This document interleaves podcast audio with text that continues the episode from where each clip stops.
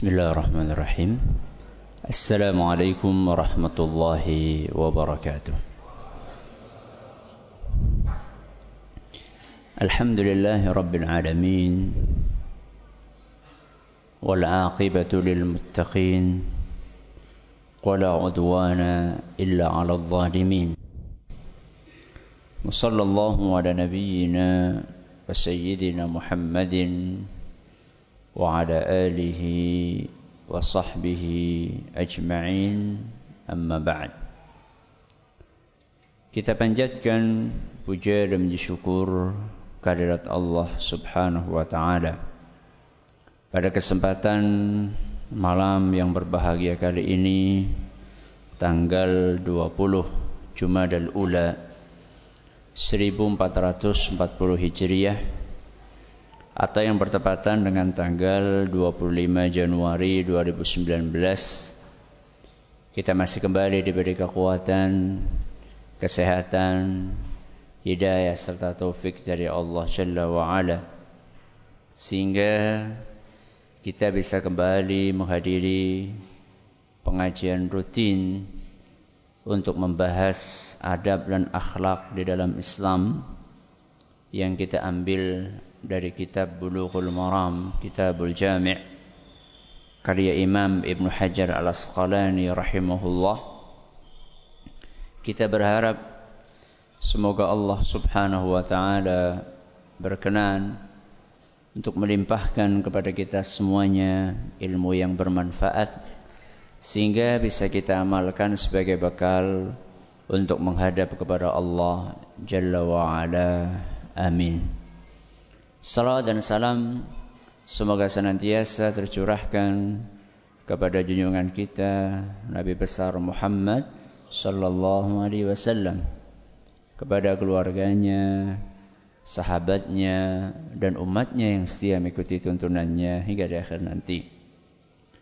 Para hadirin dan hadirat sekalian yang kami hormati dan juga segenap pendengar Radio Insani 88.8 FM di Purbalingga, Purwokerto dan sekitarnya serta para pemirsa Yufit TV, Niaga TV dan Surau TV yang mudah-mudahan senantiasa dirahmati oleh Allah Azza wa Jalla. Pada pertemuan kita yang lalu kita telah menyampaikan penjelasan tentang hadis nomor 29 yang dibawakan oleh Imam Ibn Hajar Al-Asqalani dalam Kitabul Jami' dari karya beliau Bulughul Maram. Kita akan ulang redaksinya. Wa an Abi Mas'ud radhiyallahu anhu qal dari sahabat Nabi SAW yang biasa dikenal dengan Abu Mas'ud. Semoga Allah meridai beliau. Qala Rasulullah sallallahu alaihi wasallam Rasulullah sallallahu alaihi wasallam bersabda Man dalla ala khairin falahu mithlu ajri fa'ilihi Barang siapa yang mengajarkan kebaikan menunjukkan kebaikan kepada orang lain maka dia akan mendapatkan pahala sesuai dengan orang yang mengamalkan kebaikan tersebut. Rawahu muslim hadis yang diriwayatkan oleh Imam Muslim. Kita telah sampaikan pada pertemuan yang lalu bahwa hadis ini memiliki asbabul wurud kisah di balik munculnya hadis ini yaitu kisah tentang seorang yang nyari boncengan untuk berangkat jihad. Karena Nabi Shallallahu Alaihi Wasallam tidak bisa memenuhi keinginan orang itu, dikarenakan Nabi kita Muhammad SAW memang tidak ada lagi boncengan yang kosong. Lalu ada seorang yang mengatakan kepada Nabi SAW, wahai Rasul, aku bisa menunjukkan orang yang mungkin untuk diboncengi. Aku tahu ada si A, dia ini masih kosong boncengannya. Begitu orang ini ikut andil untuk menunjukkan tempat boncengan untuk berangkat ke mana? Jihad. Maka Nabi SAW pun menyampaikan hadis yang barusan kita dengar. Mandalla ala khairin falahu mislu ajri fa'ilihi. Siapa yang menunjukkan kebaikan kepada orang lain, maka dia akan mendapatkan pahala sesuai dengan orang yang mengamalkannya. Berarti sahabat yang tadi menunjukkan itu dia dapat pahala double. Dapat pahala double. Pahala dia sendiri saat dia berangkat jihad dan pahala orang yang tadi bonceng. Ya. Double dia pahalanya. Padahal cuma urun nah, Cuma urun tuh ada tempat boncengan. Itu saja sudah dapat pahala. Bagaimana yang nulis pengumuman pengajian dibaca oleh setiap orang yang lewat. Masya Allah. Ya, berapa pahala yang akan dapatkan? Hadis ini walaupun aslinya berbicara tentang tunggangan untuk berangkat ke mana? Jihad.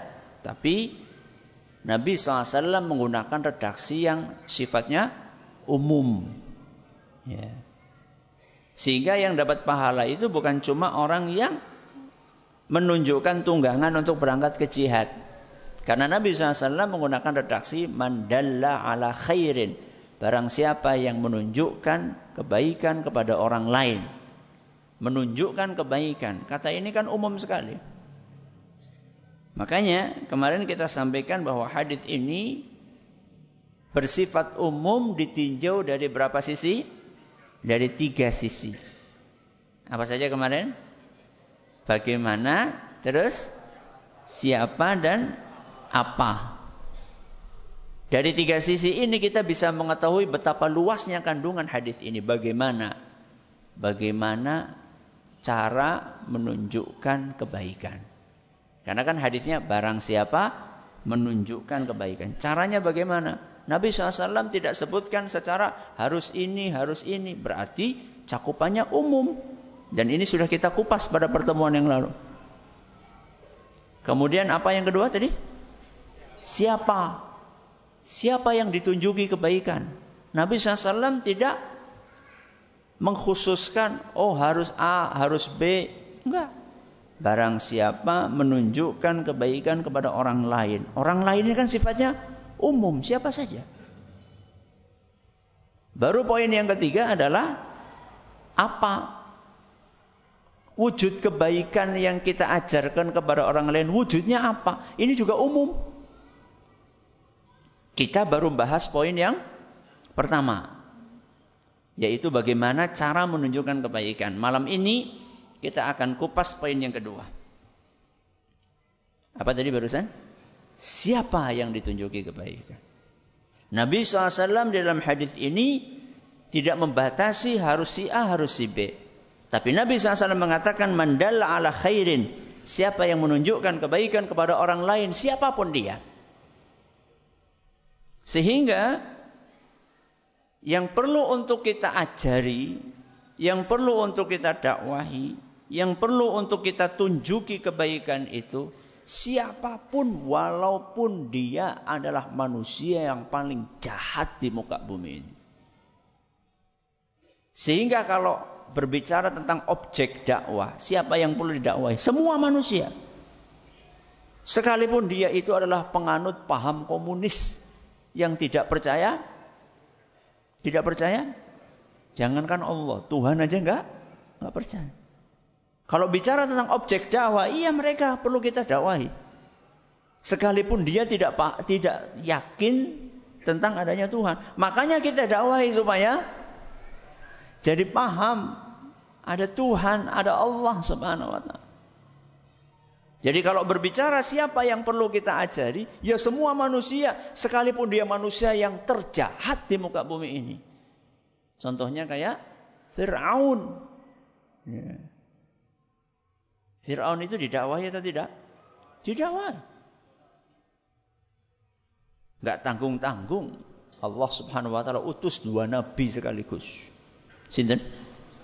Nabi Musa dan Nabi Harun alaihi wassalam. Padahal Allah tahu enggak kalau Fir'aun itu sampai mati enggak bakalan beriman. Allah tahu? Tahu. Allah tahu bahwa Fir'aun ini sampai mati pun enggak akan beriman. Akan tetapi walaupun demikian Allah subhanahu wa ta'ala tetap mengutus utusannya untuk mendaya Fir'aun dan gak gemen-gemen langsung dua nabi sekaligus. Allah berfirman dalam surat Toha. Surat apa? Toha. Ayat 43 sampai 44. Ayat 43 sampai 44. Allah Subhanahu wa taala berfirman, "Idhhaba ila fir'auna innahu tagha." Berangkatlah kalian berdua. Sinten wau? Nabi Musa dan Nabi Harun alaihi wassalam. Idhhaba Pergilah kalian berdua ila Fir'aun untuk menemui Fir'aun. Kenapa? Innahu toho. Karena orang ini sudah melampaui batas. Wisora memper golek kufur orang memper. Sora jamak. Ya. Level kekufurannya sudah terlaluan. Bukan hanya dia menyembah selain Allah, bukan hanya dia menyembah Tuhan selain Allah, dia ngaku Tuhan. Ini kan sudah kebangetan. Ya. Innahu. Orang ini sudah keterlaluan. Biasanya kalau orang keterlaluan kudunya diapakan? Ya. Lihat bagaimana pesannya Allah Subhanahu wa taala. Idhaba ila fir'auna innahu tagha. Ini ayat nomor 43. Nomor 44, Allah berfirman, Faqula lahu. Sampaikan dakwah kepada Fir'aun. Qawlan layyina. Dengan lemah lembut. Kayak ini mendenor apa? Menurut sebagian orang, kayak orang matching. Wong ini orang melampaui batas. Kok kon lemah lembut sih kepriwe? Ini adalah pendidikan buat kita yang ingin menularkan kebaikan kepada orang lain. Bojone jenengan apa kayak Firaun? Tanggane jenengan apa kayak Firaun? Kan enggak. Fir'aun saja yang ngaku Tuhan. Allah perintahkan kepada Musa dan Harun alaihi wassalam supaya menyampaikan dakwah ini dengan lembut. Kenapa? La'allahu yatadzakkaru aw yahsha. Siapa tahu Fir'aun itu dengan kelemah lembutan kalian berdua, wahai Musa dan Harun, bisa menerima. Karena secara hitung-hitungan, dakwah yang disampaikan dengan kelembutan, dengan dakwah yang disampaikan dengan kekasaran, secara hitung-hitungan, peluang untuk diterimanya lebih besar yang mana? Lemah lembut. Ada orang gak sholat. Hei sholat. Rasulullah sholat neraka. Dengan mas. Monggo sholat. Insya Allah mudah-mudahan nanti kita bisa masuk surga. Ya. Dari dua cara ini yang berpeluang secara hitung-hitungan manusiawi yang lebih berpeluang untuk diterima itu adalah yang dengan kelembutan. Ada kisah menarik disebutkan oleh para ahli sejarah tentang seorang raja yang bernama Harun ar-Rashid. Siapa? Harun ar-Rashid. Seorang khalifah kaum muslimin. Namanya manusia, pemimpin juga manu, manusia. Mungkin saja salah. Mungkin saja keliru. Nah, ada suatu hari rakyatnya ini pengen menegur pemimpinnya Harun ar-Rashid. Dan sebelum negur ini, rakyatnya sudah wanti-wanti terlebih dahulu. Saya akan tegur kamu, tapi siap-siap ya. Teguran saya ini keras. Teguran saya ini keras. Apa jawaban Harun? Gak mau. Nah, mau ditegur kok? Gak mau. Loh kenapa nggak mau? Aku kan nggak lebih jahat dibandingkan Fir'aun. Aku kan tidak lebih jahat dibandingkan Fir'aun. Dan engkau pun tidak lebih baik daripada Musa dan Harun. Apa kata beliau?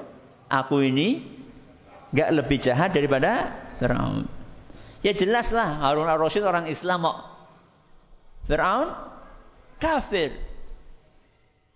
Orang Islam yang punya kesalahan tetap tidak bisa disamakan, apalagi lebih parah dibandingkan orang kafir yang ngaku Tuhan.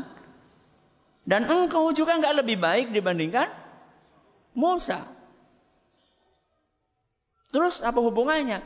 Lawong sejahat Fir'aun saja yang diutus seorang yang sangat istimewa yaitu Nabi Musa dan Nabi Harun. Itu ketika disuruh dakwah Fir'aun disuruh lemah lembut. Masa saya yang tidak separah Fir'aun kamu mau kasar. Ketika kita mengingat ayat ini. Kemudian kisah yang tadi Harun al-Rashid. Maka kita akan mengetahui betapa masih banyak di antara kita yang jauh dari etika yang seharusnya kita praktekkan ketika kita mengajarkan kebaikan kepada orang lain. Kadang-kadang kita kasar dengan ayah dan ibu kita sendiri. Kadang-kadang kita kasar dengan istri dan suami kita sendiri. Kadang-kadang kita kasar terhadap anak kita sendiri. Becut Ustaz, sembecut bejute putrane jenengan. Insyaallah ya ora kaya Firaun. Betul? Berarti nggak boleh nih Ustaz pakai kekerasan, pakai sikap keras nggak boleh. Ya boleh, tapi pada tempatnya dan sesuai dengan porsinya. Ya. Sudah. Berarti hadis tadi itu barang siapa mengajarkan kebaikan kepada orang lain, siapanya ini sifatnya umum. Sekalipun orang itu paling jahat. Tapi di dalam agama kita itu ada yang namanya prio, prioritas. Nopo prioritas itu?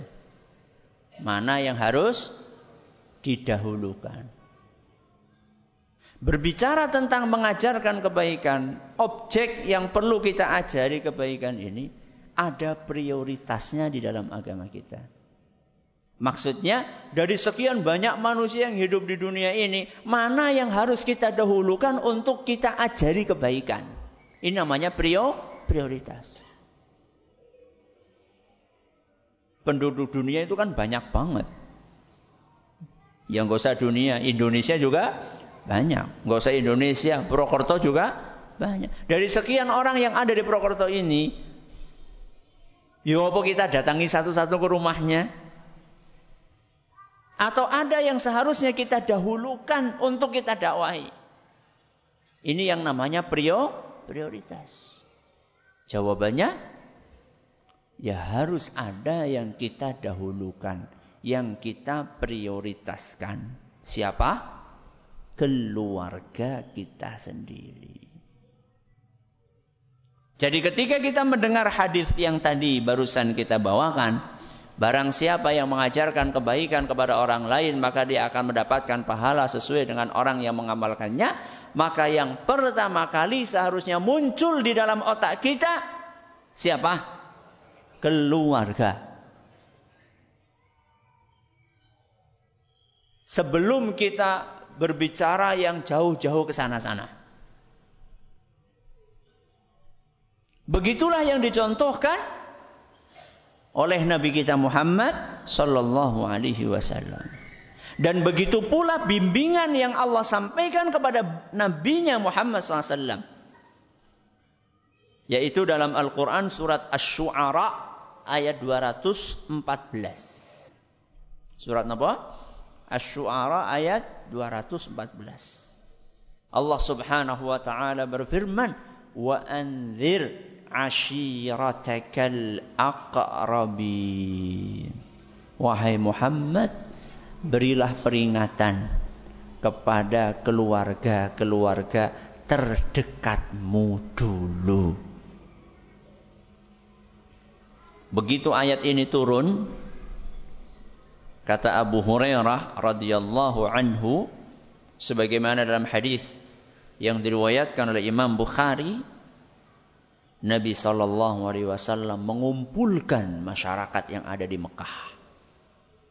Setelah dikumpulkan ini kan beliau baru dapat mandat dari Allah, perintah dari Allah, beri peringatan kepada keluarga terdekatmu.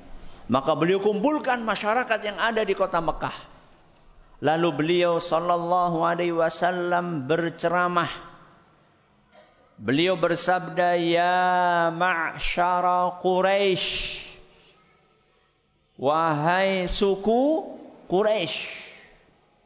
Ini keluarga Nabi atau bukan? Keluarga satu suku.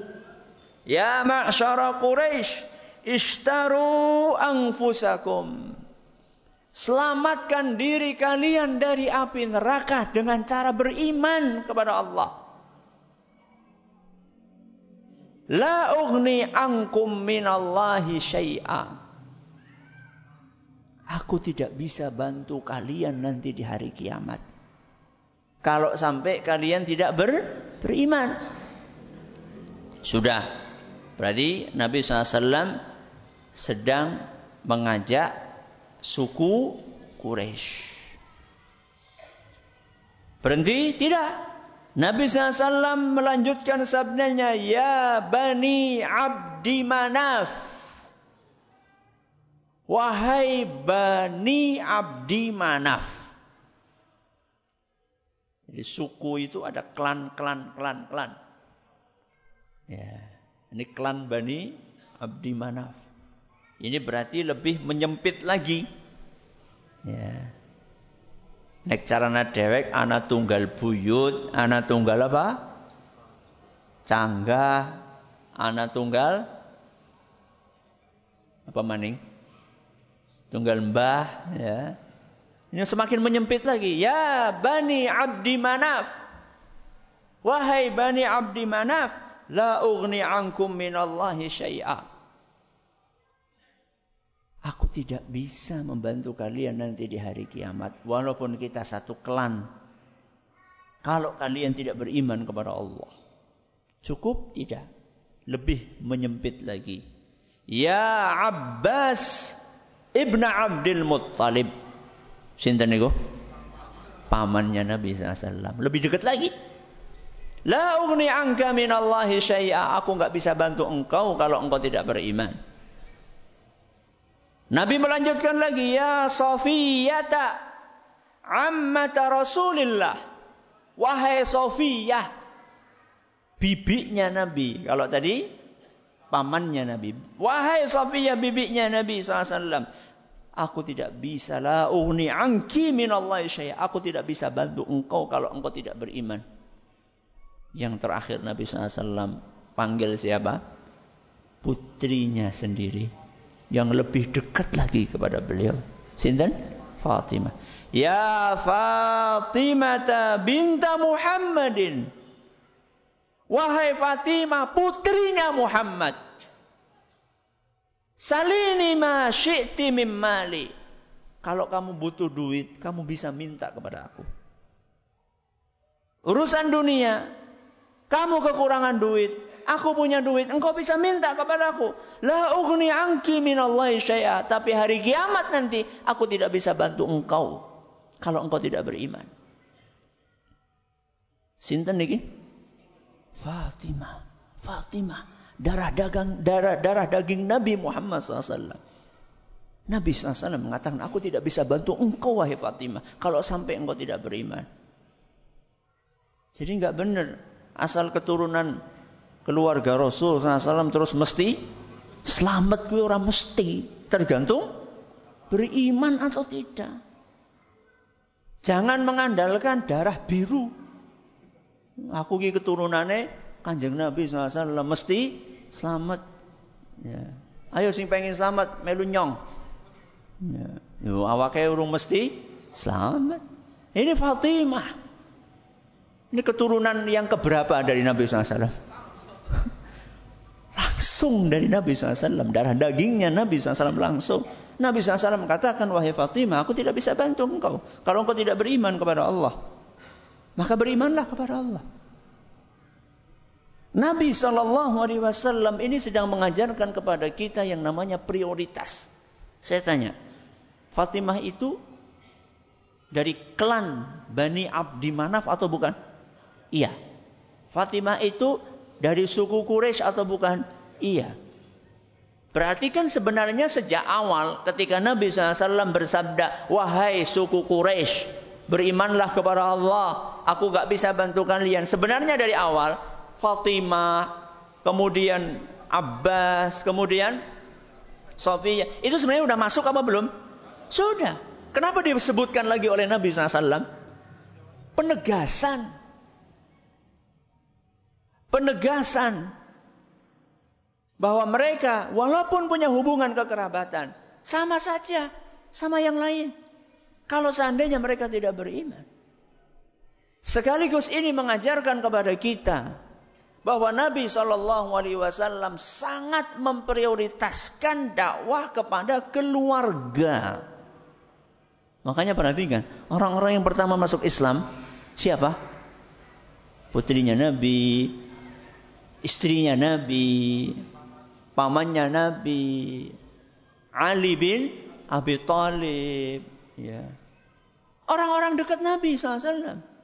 Kemudian baru rekan teman dekat beliau, sinten? Abu Bakar As-Siddiq. Ini yang namanya prio prioritas. Ya. Apakah ini hanya berlaku untuk Nabi kita Muhammad sallallahu alaihi wasallam saja? Jawabannya tidak.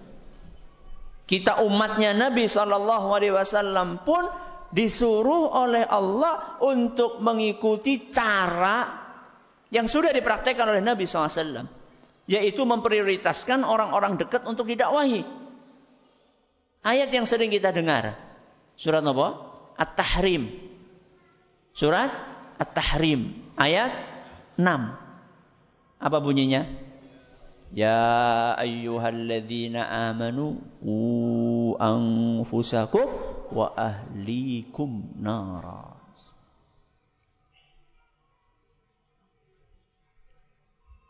Ya ayyuhalladzina amanu wahai orang-orang yang beriman Ku anfusakum jaga diri kalian sendiri wa ahlikum kemudian keluarga kalian nara dari api neraka.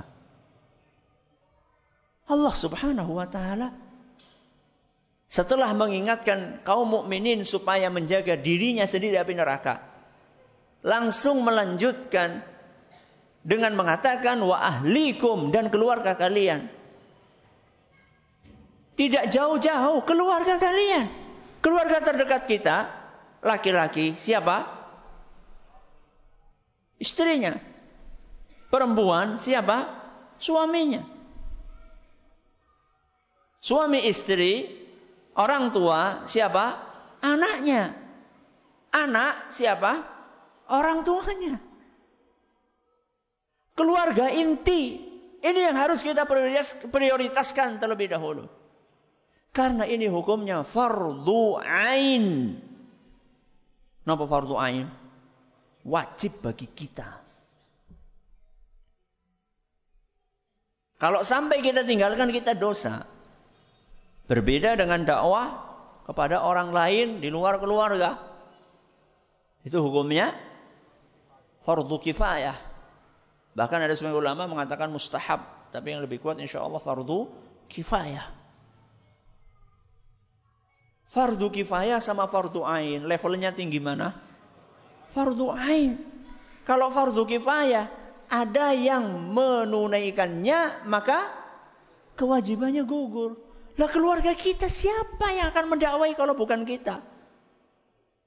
Ngenteni tanggane? Apa ngenteni ustate? Kita ini yang ditunjuk oleh Allah dalam firman-Nya, "Ya ayyuhalladzina amanu qu anfusakum wa ahlikum nara." Kita ini yang dipanggil sama Allah. Menjaga keluarga dari api neraka bagaimana? Ali bin Abi Thalib radhiyallahu anhu menjelaskan maksudnya kata beliau adibuhum alimuhum didik, ajar keluarga kalian. Ajar, bukan hajar. Didik keluarga kalian. Ajari mereka. Aja mobilnya tok dibungkus. Ya. Kalau mobil, masya Allah, panas titik, udan titik, tutupi. Anake wuda jorakan baik. Kasihan anak kita nanti. Sampai dewasa sudah dewasa masih keluar rumah tanpa jilbab. Istrinya jenengan nggih. Masih gampang-gampang kadang-kadang punya warung di depan. Al mengharap tok iki loh. Datakan udet-udet ana wong tuku, datakan jilbab kesuwen. Itu tanggung jawab kita. Istri nyapu di halaman, nggak pakai jilbab. Itu tanggung jawab kita untuk mengingatkan. Bu jenengan bapak E suami jenengan sudah adzan esi asyik esi asyik WA-an. Itu tanggung jawab jenengan Bu, mengingatkan. Menjenengan bapak-bapak, ibu-ibu, anaknya menjelang maghrib belum pulang. Itu tanggung jawab untuk dicari. Pitik pitik kuleti.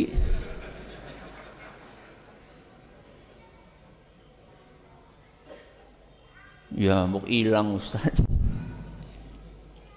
Mana kadang ngerti dalan loh. Mas orang ngerti dalan, bukan masalah ngerti dalan. Jenengan sudah menunaikan tugas yang Allah mandatkan kepada jenengan atau belum? Itu pertanyaannya. Ini mandat dari Allah. Ini kewajiban kita untuk mengajak mereka. Ya.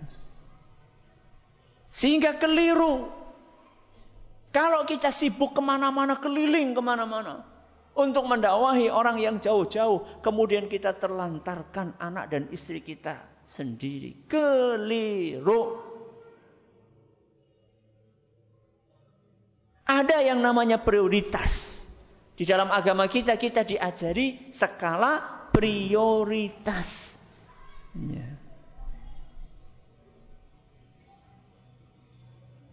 Maka kalau tabrakan ya, tabrakan jadwal ini.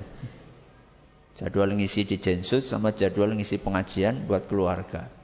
Mana yang didahulukan? Keluarga. Mulanya kadang-kadang prei. ya, ada prio prioritas. Ustaznya bola-balik prei, bola-balik prei. Itu namanya skala prioritas. Ya. Yang nggak pengen lah kita ini berusaha menyelamatkan orang lain dari neraka kemudian keluarga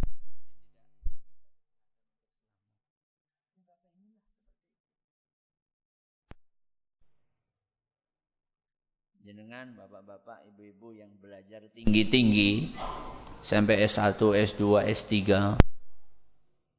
ilmu jenengan itu Yang seharusnya menikmati pertama kali itu adalah siapa? Keluarga. Jangan sampai kita ini belajar sampai S3 yang menikmati cuma mahasiswanya aja. Sedangkan anaknya terima dititipkan pembantu sing SD ora tamat. Ini gimana? Pola pikirnya itu bagaimana? Bukan berarti Anda itu tidak perlu untuk bukan berarti Anda ini tidak boleh untuk mendedikasikan ilmu yang sudah Anda dapatkan capek-capek kepada mahasiswa Anda, bukan. Akan tetapi ada skala prioritas dong. Ya. Ilmu yang kita kumpulkan banyak-banyak, kita keluarkan duit banyak-banyak. Kita bagi-bagikan kepada orang-orang yang tidak kita kenal sebelumnya. Kemudian anak kita terima no. Kita titipkan sama pembantu yang mungkin baca tulis saja tidak bisa. Lebih parah lagi ibadahnya juga nggak jelas. Tega. Yeah. Apakah yang akan mendoakan jenengan nanti ketika jenengan meninggal dunia itu masih sama mahasiswa jenengan? atau anak-anak jenengan. Mahasiswa jenengan itu kalau jenengan meninggal dunia di delete kontaknya jenengan itu di delete sama dia. Orang percaya jajal baik. Maras, buku cukup karena WA melebu. Uh, dosenku wis mah wis meninggal kok kirim WA. Ya. Yang akan kepikiran sama jenengan itu putra putur ini jenengan. Lagi-lagi saya tidak katakan nggak perlu perhatian kepada mahasiswa, murid, bukan. Akan tetapi kita ini punya skala prioritas. Kita garap, kita ajari anak kita, istri kita, ayah kita, ibu kita, Agak melebar dikit. Siapa? Tadi Pak D, Bude, Pak Le, Bule. Terus ponakan. Baru kemudian melebar lagi keluarga se satu tunggal mbah, nanti keluarga tunggal buyut. Bagus sebenarnya ada pertemuan arisan-arisan pertemuan pengajian keluarga. Bagus. Ya. Tapi ya ada tausiahnya aja. Arisan boy. Orang anak pengajian. Ada pengajian ini manfaat, ini kesempatan. Kita sedang menunaikan tugas yang Allah perintahkan kepada kita yang dahulu dicontohkan oleh Nabi SAW untuk dipraktekkan. Nah, kalau misalnya ini sudah keluarga-keluarga ini, mulailah kita melangkah kepada yang terdekat-terdekat. Sinten? Tangga teparo. Tetangga saja oleh Allah Subhanahu wa taala itu dibagi. Wal jaridil kurba wal jaril junubi. Ada tetangga dekat, ada tetangga jauh. Tetangga dekat depan kanan, ya, depan belakang kanan kiri. Baru melangkah itu. Ya. Setelah itu kemudian melebar lagi Ya, se-RT melebar lagi, se-RW melebar lagi, sedesa melebar lagi, sekecamatan melebar lagi, sekabupaten melebar lagi se provinsi se-Indonesia. Lho wis wis mikir Papua, wong anake dhewe kurung salat. Ya. Keluarga inti keluarga besar, tetangga. Baru kemudian kita mikirin teman kita, teman sekolah, ya. Teman apa lagi? Teman kerja. Ya. Siapa lagi? Karyawan, pembantu. Ada orang rajin ngaji seperti ini, pembantu nih, wis pirang belas tahun orang sholat ya dijorakan baik. Ini tanggung jawab loh. Termasuk karyawan kita.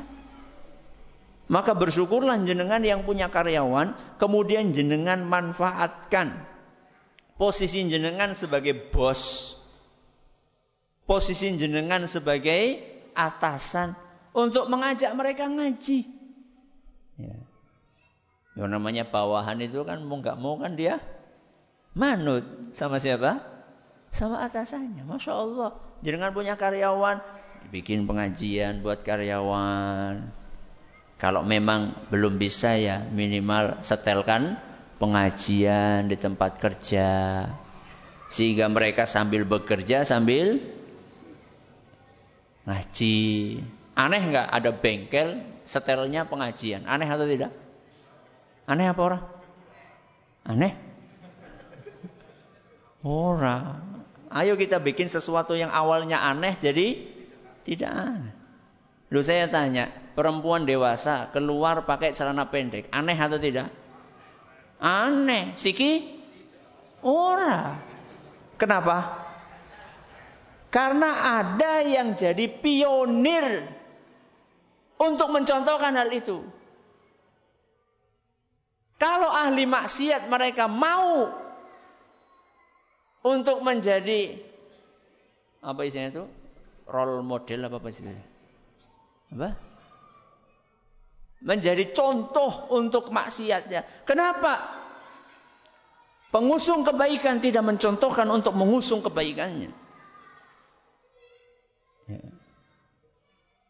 Sehingga orang-orang yang pada ngantri nunggu servis apa? motor, servis mobil, servis AC. Itu mereka orang kur ya bengong ya. Tapi ada masuk pengajian ya. Bawahan kita. Ustaz kalau kita bawahan Ustaz, kita ndak wahi majikan. Ya ndak apa-apa. Yang penting ya ada etikanya. Ada etikanya. Banyak loh kejadian-kejadian sopir mendakwahi majikannya. Ya. Caranya bagaimana? Itu yang saya ceritakan kemarin. Cuma modal radio saja, gelombang saja. Dia setel gelombang itu. Walaupun mungkin kadang-kadang besoknya diganti lagi sama siapa? sama majikannya. Besoknya dia setel lagi. Selama tidak dimarah-marahin, sudah setel aja. Akhirnya lama-lama majikannya ini terbawa sama sopirnya. Ini terbawa yang positif nih yang seperti ini. Ya, monggo silakan.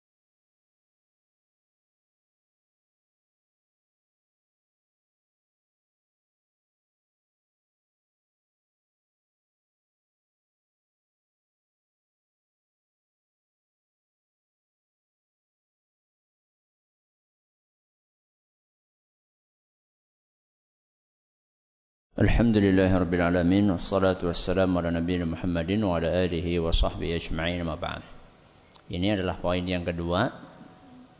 Apa tadi? Siapa yang diajari kebaikan? Jawabannya adalah semua orang. Tapi ada prioritasnya. Siapa yang diprioritaskan? Keluarga kita, baru kemudian melangkah kepada orang lain yang dekat dengan kita.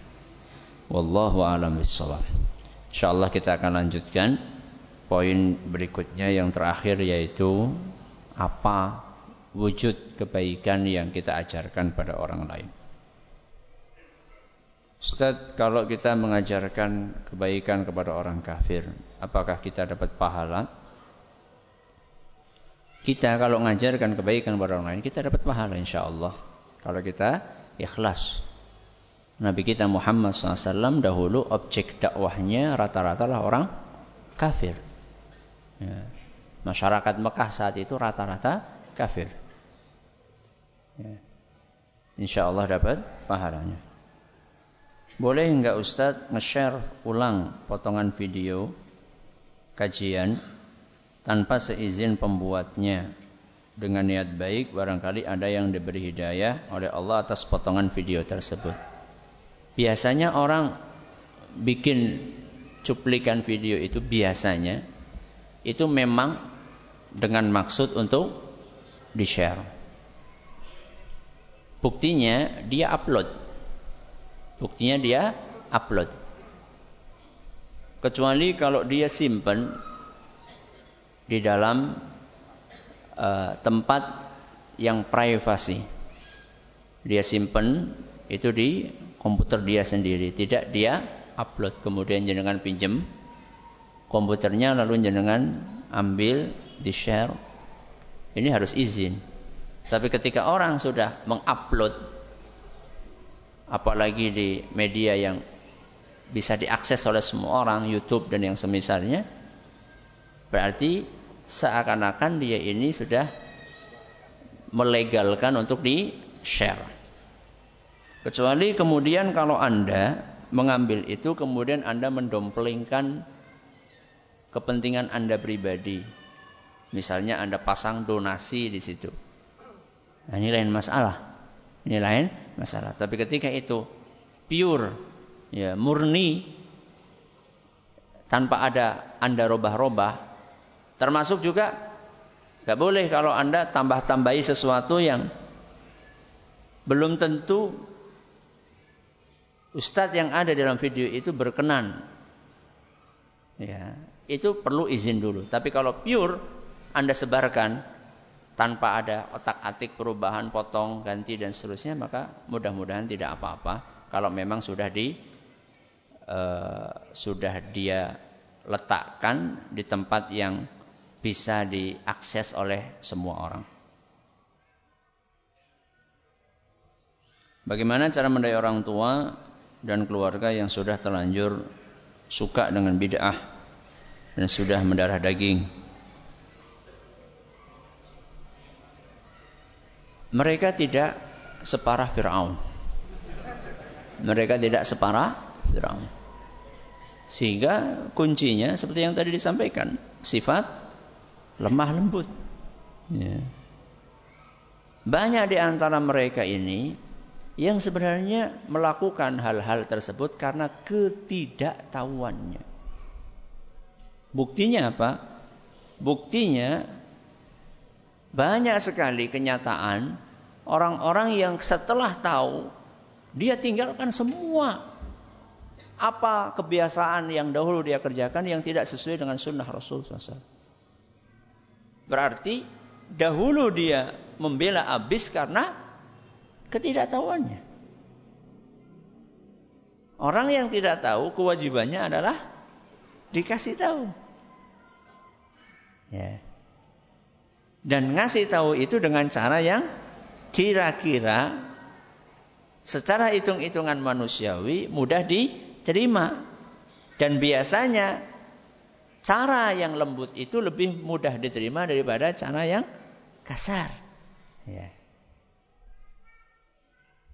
Dan ini mirip dengan pertanyaan berikutnya yang mengatakan cara mengingatkan keluarga yang masih beribadah berlandaskan kebiasaan atau orang dahulu. Padahal tidak ada tuntunannya dalam Al-Quran dan Sunnah. Mirip. Ketika kita mendawai orang yang terbiasa melakukan bid'ah atau melakukan hal-hal yang tidak dicontohkan oleh Nabi kita Muhammad SAW dalam ibadah, itu kita perlu faham bahwa orang itu punya landasan. Punya landasan. Kalau kita ingin membuat sebuah perubahan, maka landasannya ini harus dirubah dulu. Apa itu? Kita perlu menjelaskan kepada mereka bahwa ibadah yang kita kerjakan itu kan kita ingin supaya diterima. Ada nggak orang beribadah kemudian dia itu nggak ada harapan supaya ibadahnya diterima? Rata-rata orang beramal itu kan pengen amalnya diterima. Nah, lewat pintu inilah kita menanamkan pondasi dalam beribadah. Bahwa beribadah supaya diterima oleh Allah Subhanahu wa taala sudah dijelaskan syaratnya. Yang pertama ikhlas, yang kedua sesuai dengan tuntunan. Ini saja kita tanamkan yang lama dan terus menerus. Tanpa pertama langsung menyebutkan contohnya sing ora sesuai tuntunan G. Kayak jenengan biasanya kayak gigi, kayak gigi, kayak gigi. Gue engko. Dakwah itu jangan gerusa, gerusu. Ya. Dakwah itu butuh proses.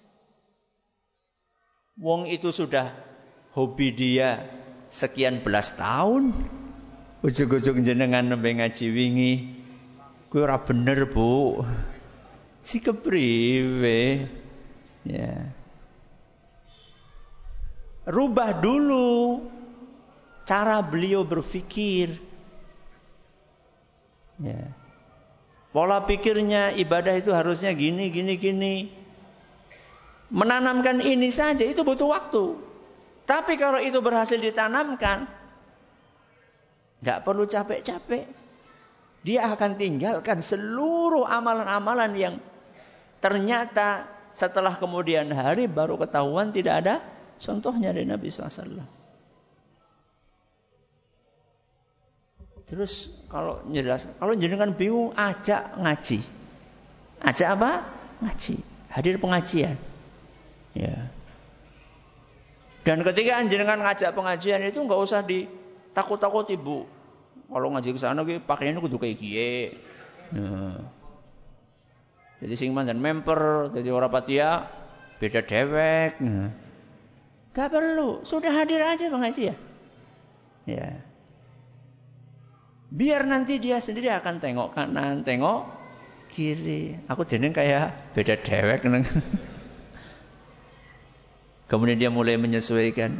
Biar itu berjalan secara alami.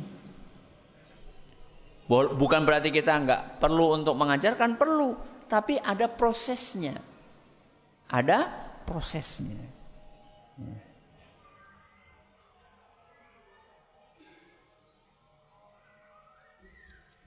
Ustaz bagaimana cara mengingatkan ibu kita supaya berjilbab? Sama. Ajak pengajian. Kami punya pengajian. Punya pengajian di rumah. Pengajian muslimah yang kemudian alhamdulillah sekarang di masjid. Itu pros, uh, sudah diadakan sejak sebelum saya pulang saya pulang 2000 2010. Itu pengajian sudah ada sebelum saya pulang. Kalau nggak salah sekitar 2008, 2007 sudah ada. Ya awalnya dulu pengajian ya paling 10, 20, 30. Alhamdulillah bertambah, bertambah, bertambah. Itu ada orang menyampaikan ke saya. Itu loh jamaah Ustadz kudungane pas ngaji tok. Kudungane pas ngaji tok. Nanti kalau pulang ya wis copot jilbab. Saya katakan sama orang tersebut, esi mending gelem ngaji. Esi mending gelem ngaji.